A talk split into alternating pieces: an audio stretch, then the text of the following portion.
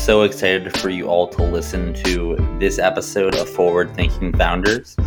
Before we get started, I just wanted to let you know that we are officially starting an email list as we have some big plans for the podcast and we'll be telling people on the email list first and probably only the people on the email list. So feel free to sign up and get on the email list at f20r.com.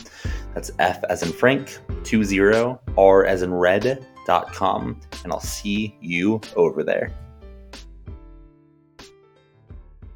All right, how is it going, everyone? Welcome to another episode of Forward Thinking Founders, where we're talking to founders about their companies, their visions for the future, and how the two collide. Today, I'm very excited to have on my friend Austin Petersmith, who is the founder and CEO of Capiche. Austin, welcome to the show.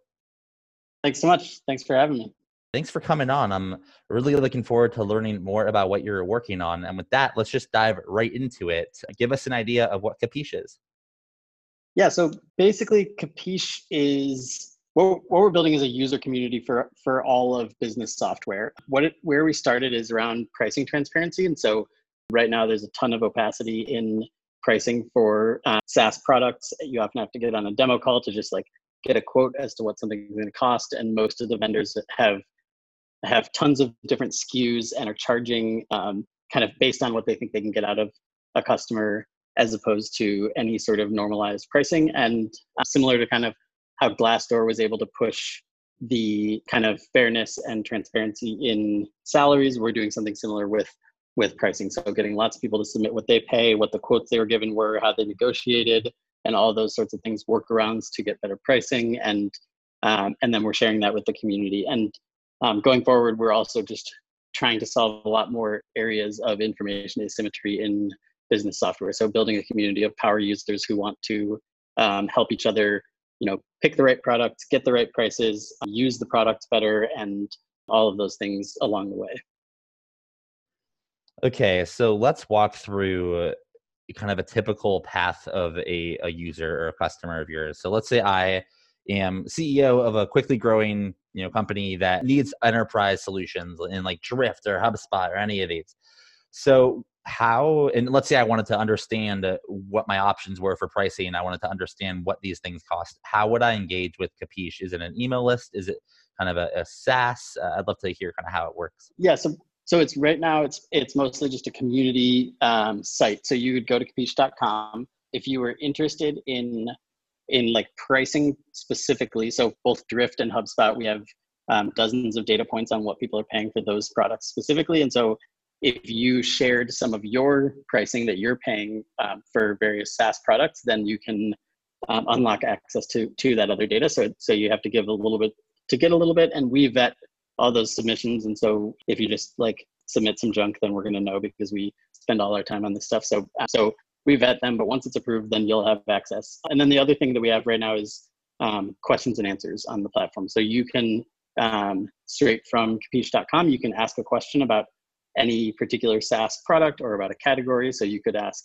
actually today, someone asked the question, uh, a question about comparing Drift to HubSpot. And um, I don't know if you saw that, that was why you were mentioning that, but that was one. And Dharmesh Shah, the um, CTO and co-founder of HubSpot, actually jumped in and chimed in on the discussion. So things like that. Right now, people who ask questions on Capiche are getting answers within typically uh, 50% of them are getting an answer within an hour. So you can ask all sorts of things. What, how did you negotiate your pricing? What do you think of the customer service? Uh, why did you choose this product? And we're getting all sorts of more specific stuff. Like there's one today about someone looking for a platform as a service product that had HIPAA compliance, and uh, we and so they posted that and already have an answer that was like maybe not definitive, but at least pointing them in the right direction. So those are the types of questions. And again, we're building this kind of community of people who um, care about about the software they use at work and are excited about kind of helping each other uh, and kind of limiting the amount of time that all of us have to talk to salespeople and uh, customer success people and all, all of those other other people because sometimes fellow users are the most helpful. So would you say one of the the biggest use cases is let's say let's just use the examples that I use and that is a coincidence that I use the same ones but let's say it's Hub, HubSpot. I before I sign up for HubSpot I can go into the community powered Capiche and see what what people what kind of deals are getting and then ultimately is that in a way leverage I can use going into a, a sales conversation knowing that HubSpot you know might potentially you know negotiate i have no idea honestly but just as, as a hypothetical is that one of the power ways to use capiche? Yeah so definitely on the pricing transparency thing that is the kind of one of the key ways. So the way that this typically works is you are interested in using hubspot. You can't you can't find or any product. It depends on the product. There's some have more transparency than others but usually you kind of go into it with little or sometimes no kind of framing in your mind as to like what would be a good price. And um, and i think the so basically what, what we can do is you can you can start to read some of these different anecdotes. And so we right now eventually we're going to be like really normalizing the data so you can actually see charts of kind of what everybody is paying. But right now it's more like you just can read a dozen people read what they what price they're paying based on their usage, number of seats or volume or whatever it is, and like what their kind of process was for getting that, if they had any negotiation tactics or ways they got a better deal.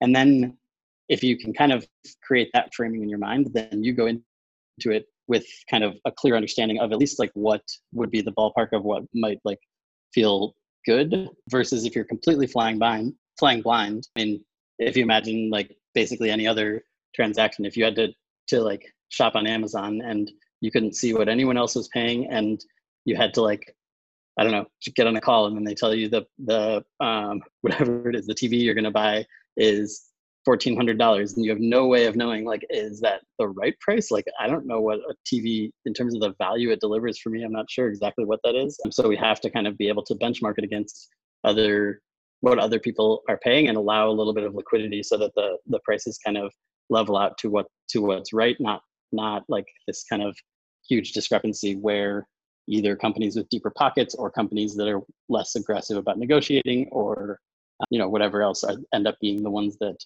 that pay much higher prices. I'd love to hear the a little bit of the backstory of where this idea came from and if it came from a, a personal pain point and uh, kind of like when was the moment that you decided I'm actually this is a this is a problem that's big enough that I'm gonna I'm gonna tackle it. I'm gonna start a startup. Yeah, so I guess I can talk about a couple of different things. So before coming to Silicon Valley, I had a background in journalism, and so um, and was kind of pursuing a career in journalism, and ended up finding my way into tech partly because like student loans from, from going to Northwestern to get a journalism degree ended up being kind of prohibitive of actually working as a journalist, and so I had to find something where that could pay the bills a little bit more. But but the kind of um, reason that I was drawn to that was was really kind of the the promise of of like what kind of creating transparency and um, and uh, particularly like consumer advocacy journalism is just so interesting because it can can really like empower people in the markets to um, to have a little bit more sort of fairness. So so that's kind of I guess like a part of my uh, I guess DNA and worldview.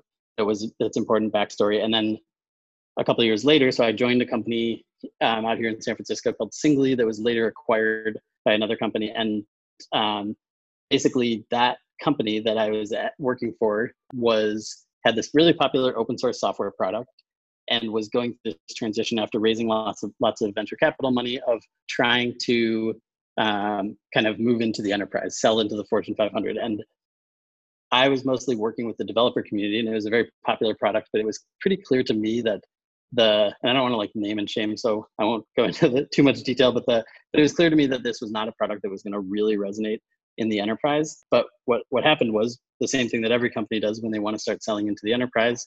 You call up Gartner, you start paying Gartner a bunch of money, and um, have analysts that are coming by your office and going out to dinner um, with with your sales executives and all those things, and and you build these kind of partnerships and then boom suddenly your product is listed on gartner's magic quadrant and once that happens then the fortune 500 companies start calling and um, i got to see that kind of firsthand and i knew I was fairly confident that this product just wasn't there. I felt like there were huge opportunities for it because it was just, it was loved by developers, but I just didn't think that selling it into these huge companies was going to be the angle. And it, but it was so interesting to me to see that you can basically just buy your way onto the Magic Quadrant, and so that really stuck with me. And then, kind of in the ensuing years, um, running companies, I had just experienced the like massive frustration in in buying lots of software of like lack of transparency on pricing and then the quality of the existing sort of review ecosystems. And i kind of would compare it to so you and i are in a founder slack group together and like one of the most common things in those groups are on like vc list serves that i'm on is people saying like what what does everyone think of pipedrive? or like what are what are people using for project management? And in those kind of more private channels you get these like amazing five paragraph responses where people like want to nerd out about the product and really like dive into it. And then you go to these review sites that are basically like yelp for software and you read these these like two paragraph reviews that are just super low quality and just not kind of um, the type of thing that that instills confidence when you are sort of making a decision that's going to impact a, a, really key piece of your business and cost you a lot of money. Um, so that frustration kind of was stuck with me for a while and um, and then i guess the other piece is basically just um, oh yeah well so the, i guess go a little bit more about the review ecosystem is like they mostly they have huge volume of reviews and they mostly get them from this like $10 starbucks card exchange. So you're a software vendor and we tell you, hey, we will pay, we will give a ten dollars Starbucks card to any of your customers if you convince them to leave a review for you on Capiche or on uh, whatever site, and uh, and so that's where the the huge volume of reviews come from, and so then people are making these important decisions that are going to impact their bottom line and impact key pieces of their of their tech stack, and they're making those decisions based on things they read that were written by someone who was trying to get a latte and a half, basically, and um, and so that kind of has always frustrated me and i've and then in the kind of consumer space there's been really interesting kind of developments around um, around kind of um, i guess like new age kind of consumer reports type things so wirecutter is is a really really awesome one owned by the new york times. And um, i don't think you could really do a wirecutter for software because the use cases range so massively but but wirecutter just is has really inspired me with the way that they just make it like so simple to understand when you're when you're getting ready to buy a product. Um, you they just like basically say this is the best one. And if you want to spend a little bit more money this is the best one. And you and they explain all the research. It's all transparent how they make money and what their research is and um, and i just really love that. And then nerdwallet is another one that has a similar model and has been really successful with this sort of um, transparency around uh, their model but then and then just like really building the model around we want to help the we want to serve the the buyers and not the sellers. And so i guess all of that kind of um, grinding in the back of my brain for years and i was just looking at this space and it's like everybody from gartner all the way down is basically the way that i see it they are kind of an extension of the sales and marketing arm of the the vendor side of this market. And the and that's a good business. That's and that's definitely the easier and faster way to build a big business in this space. But i felt like the bigger and more interesting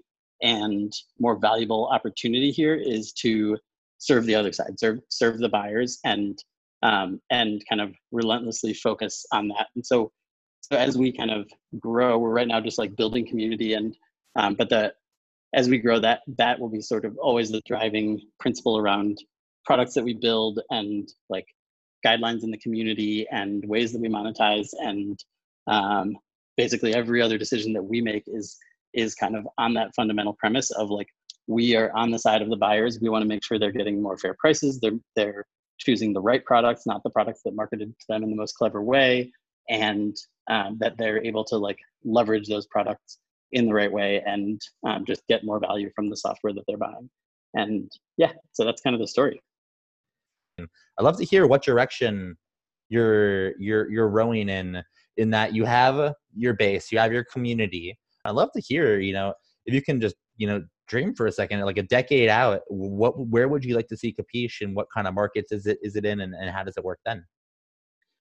Yeah, so I think um, I think that it'll it will always be kind of a community driven effort, um, and so it, we would never kind of look like Gartner. I don't think. Um, so that's kind of like at scale. I still see it as being a community kind of community powered um, operation, but but there could be ways that we kind of fill some of the needs that Gartner and some of those other companies do today.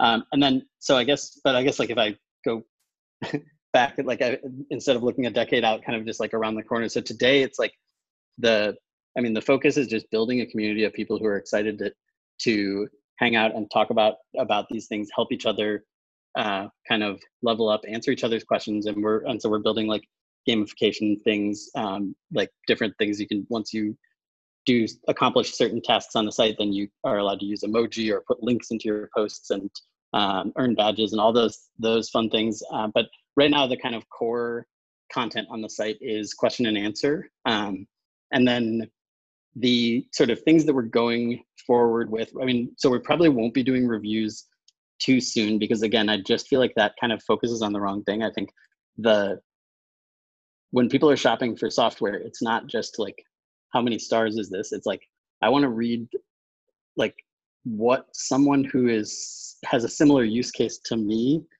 like what their experience was with with different products in the category and why they ended up with what they ended up with. And so i think questions and answers kind of gets at that a little bit better. And then the, the onus is on us to figure out as we build this corpus of lots of questions and answers how do we actually like um, extract insights and make it so that you can actually like get to what you're looking for. And so that the so building product is going to be right now the site is definitely like not that easy to navigate. You kind of hit dead ends everywhere and so it doesn't feel as like alive as as it should. I mean the amount of activity in the community is awesome but you don't necessarily feel it and so we have just like improvements we need to make there so you can actually like get a sense of what's happening in the community.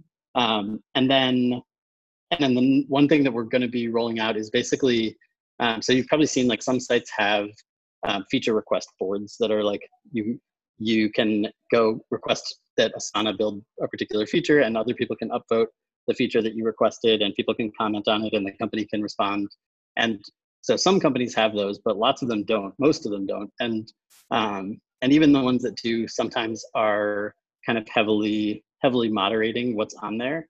And so um, that's basically a thing that that I haven't really talked about publicly, but that we're building right now that we're going to be be slow, really slowly rolling out, but just starting to build a place, an independent place where there can be kind of public accountability for the things that that the customers of these products want to see built. So, um, like Slack, uh, for years, everybody wanted Slack to implement dark mode, and if you want to request a feature on Slack, then they ask you to just email them. So you send them an email and say, I think you should build Slack or build dark mode. And then they send an email back and say, this is a great idea. I forwarded it to our product team. And then that's kind of where it ends. And you have no idea, am I the only person who wants this? Are there 10,000 other people who want it? And kind of what's the deal? And so the, so I think of this kind of as almost like a, um, similar to similar vein to like change.org. It's like the companies can ignore ignore this if they want to, but once we have a critical mass where there's a, a significant volume of people kind of shouting from the rooftops about how they want something to get done, then uh, then the companies will kind of have some pressure to to actually respond. So again, it's around like uh, creating different ways for the users of various business software to kind of gather together and um, and help each other out. And there's a huge range of of kind of ways that that can happen. But I think um, feature requests are one of the key things. You mentioned that unlike Amazon, where you have if you want to buy a TV, you got ten prices you can compare it to with all these softwares, you got nothing, right? You you just you talk to the salesperson and they kind of have the power. Uh, do you think that this uh, tactic or kind of method uh, is one of the reasons why so many SaaS companies grow so quickly? Is because they sell in a almost like in a, a private a private section where you can't see if it's more expensive or less expensive than the market? Um, so I think that they any sort of lack of liquidity in a market creates inefficiency that can, that is exploited by one side of the market. And in this case, it, it's pretty clear that it is the vendors as a whole are benefiting from the lack of transparency. Um, and I think that it's so I'm not sure. I don't think that's like why these companies are growing really fast. People are building amazing tools that are easy to implement and allow all of us to to like uh, accomplish things move much faster in our companies. And um, there's just like this amazing ecosystem of of things. And the and so it's like it's not surprising that zoom grew so fast because they just created a better solution than had ever existed. And there's so many video chat things but they decided to like hire 50 engineers on day one and really build the best most reliable and most simple to use um, video chat. And it and so then they blew up and now it's a public company. And uh, i don't think that like and they are actually more on the kind of transparent side of, of pricing overall.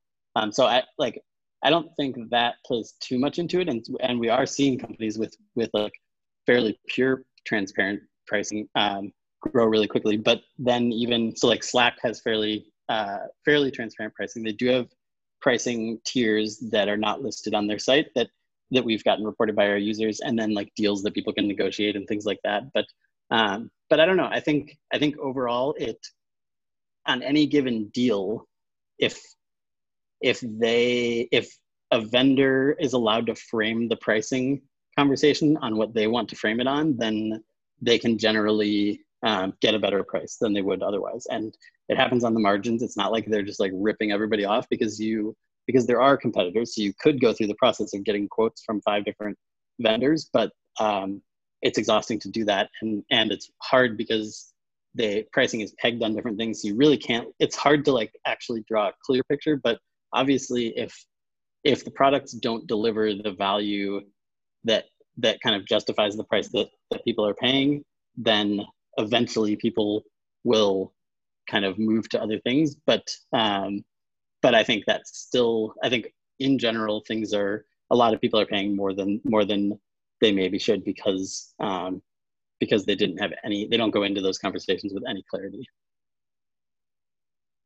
Yeah, that all makes a lot of sense. I, I want to shift a little bit away from Capiche and kind of more into your brain and what you spend your your time thinking about or pondering.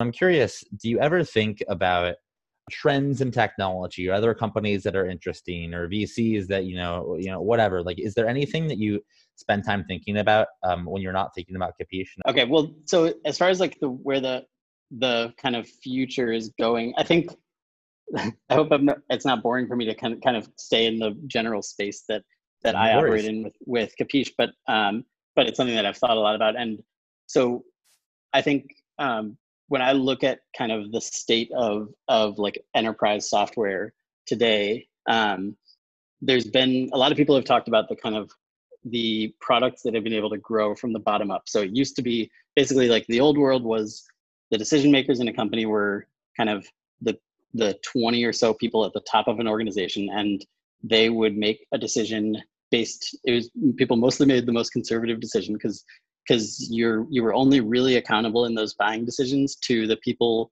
who could fire you. So that's either probably the CEO or the board of the company, and that's the the famous adage like uh, you never got fired for buying or nobody ever got fired for buying IBM. So so you buy IBM and and if it doesn't work right, then you can point to every other company in the world that was buying IBM and uh, and no one's going to fire you for that. And so kind of going forward, what's happened is the um, basically, so we have we now have products that are growing from the bottom up, which has been kind of talked about a ton. Like um, a product like Slack, where one a small team of four people in an organization would adopt Slack, and then and then some other people who sit next to them would say like, "Whoa, what's that?" And then and then they would get added to it, and then it kind of just grows and grows and grows within the organization until it has a critical mass, and then all of a sudden the company kind of like has to buy it because because they need to like make sure that it's up to the security standards that they have and have some sort of corporate process. And once there's a critical mass of users that are using it then um, then you kind of just have to have to kind of adopt it i guess. And um, and so the as i look sort of going forward i think that we've really just seen the the kind of beginning of this impact because so a thing that maybe has been talked about a little bit less but i've written about this a little bit and it's basically that the that accountability line has has entirely flipped. So, or well, uh, you might still be accountable looking upward. If you're the CIO of a company, you might still be accountable to your board on buying decisions, but you also could potentially like you are accountable looking downward. So the employees rank and file in an organization suddenly have a voice where if a CIO refuses to adopt Slack, then the employees up and down the organization could be in like outright revolt. And that's just a new thing. People it used to be sort of you just accept the tools that are put in front of you, but with the kind of explosion of consumer software and the kind of rapid ability that we for people to kind of like um, try out new things and and adopt new tools um, and so it, there's been this kind of world where now uh, people are exposed to to like there are better tools out there and so then they will try those tools and and you kind of um, the the accountability has really flipped. And so the but the thing that's really interesting to me there is that the it used to be that the actual decision maker the buyer in every organization was the 20 people at the top. And so vendors and the analyst firms and everyone else was speaking to that audience because that's the only thing that mattered. And and as well as the kind of boards that that oversaw those people. But now it's every single person in an organization is, has has some amount of power in buying decisions that a company is making and that's a pretty radical shift. And so i think that we're kind of like just seeing the sort of impacts of of that but i think it's going to be pretty interesting because uh, because the needs when when you're an individual in an organization and you have buying power your kind of incentive is tir- entirely around like does this get my job done? Not is this the conservative decision or kind of um, is this the like i don't know it's just it, it's more you're on the ground you're the one using the software and so um, so i think there's some pretty huge shifts that are going to come around that and i and i'm pretty excited about kind of observing that over over the next um, five, 10, 10 years because it, I think it's going to be a bigger shift than than people really realize. And the so the post I wrote about this was was enterprise software is dead, and that's kind of the premise that that I uh, or the I guess the thesis that I've taken on this, which is that it used to be this massively different buying process and um, and sales cycle and everything else, and now it's kind of just if you're selling to to Ford or if you're selling to a 100 person organization, it's it's actually fairly similar. And so the those discrepancies between business software and enterprise software are actually like really fading away. So I'd love to hear a little bit about some of your biggest learnings uh, throughout your your whole career and now at Capiche. Um, what are some of the the things that you've learned along the journey?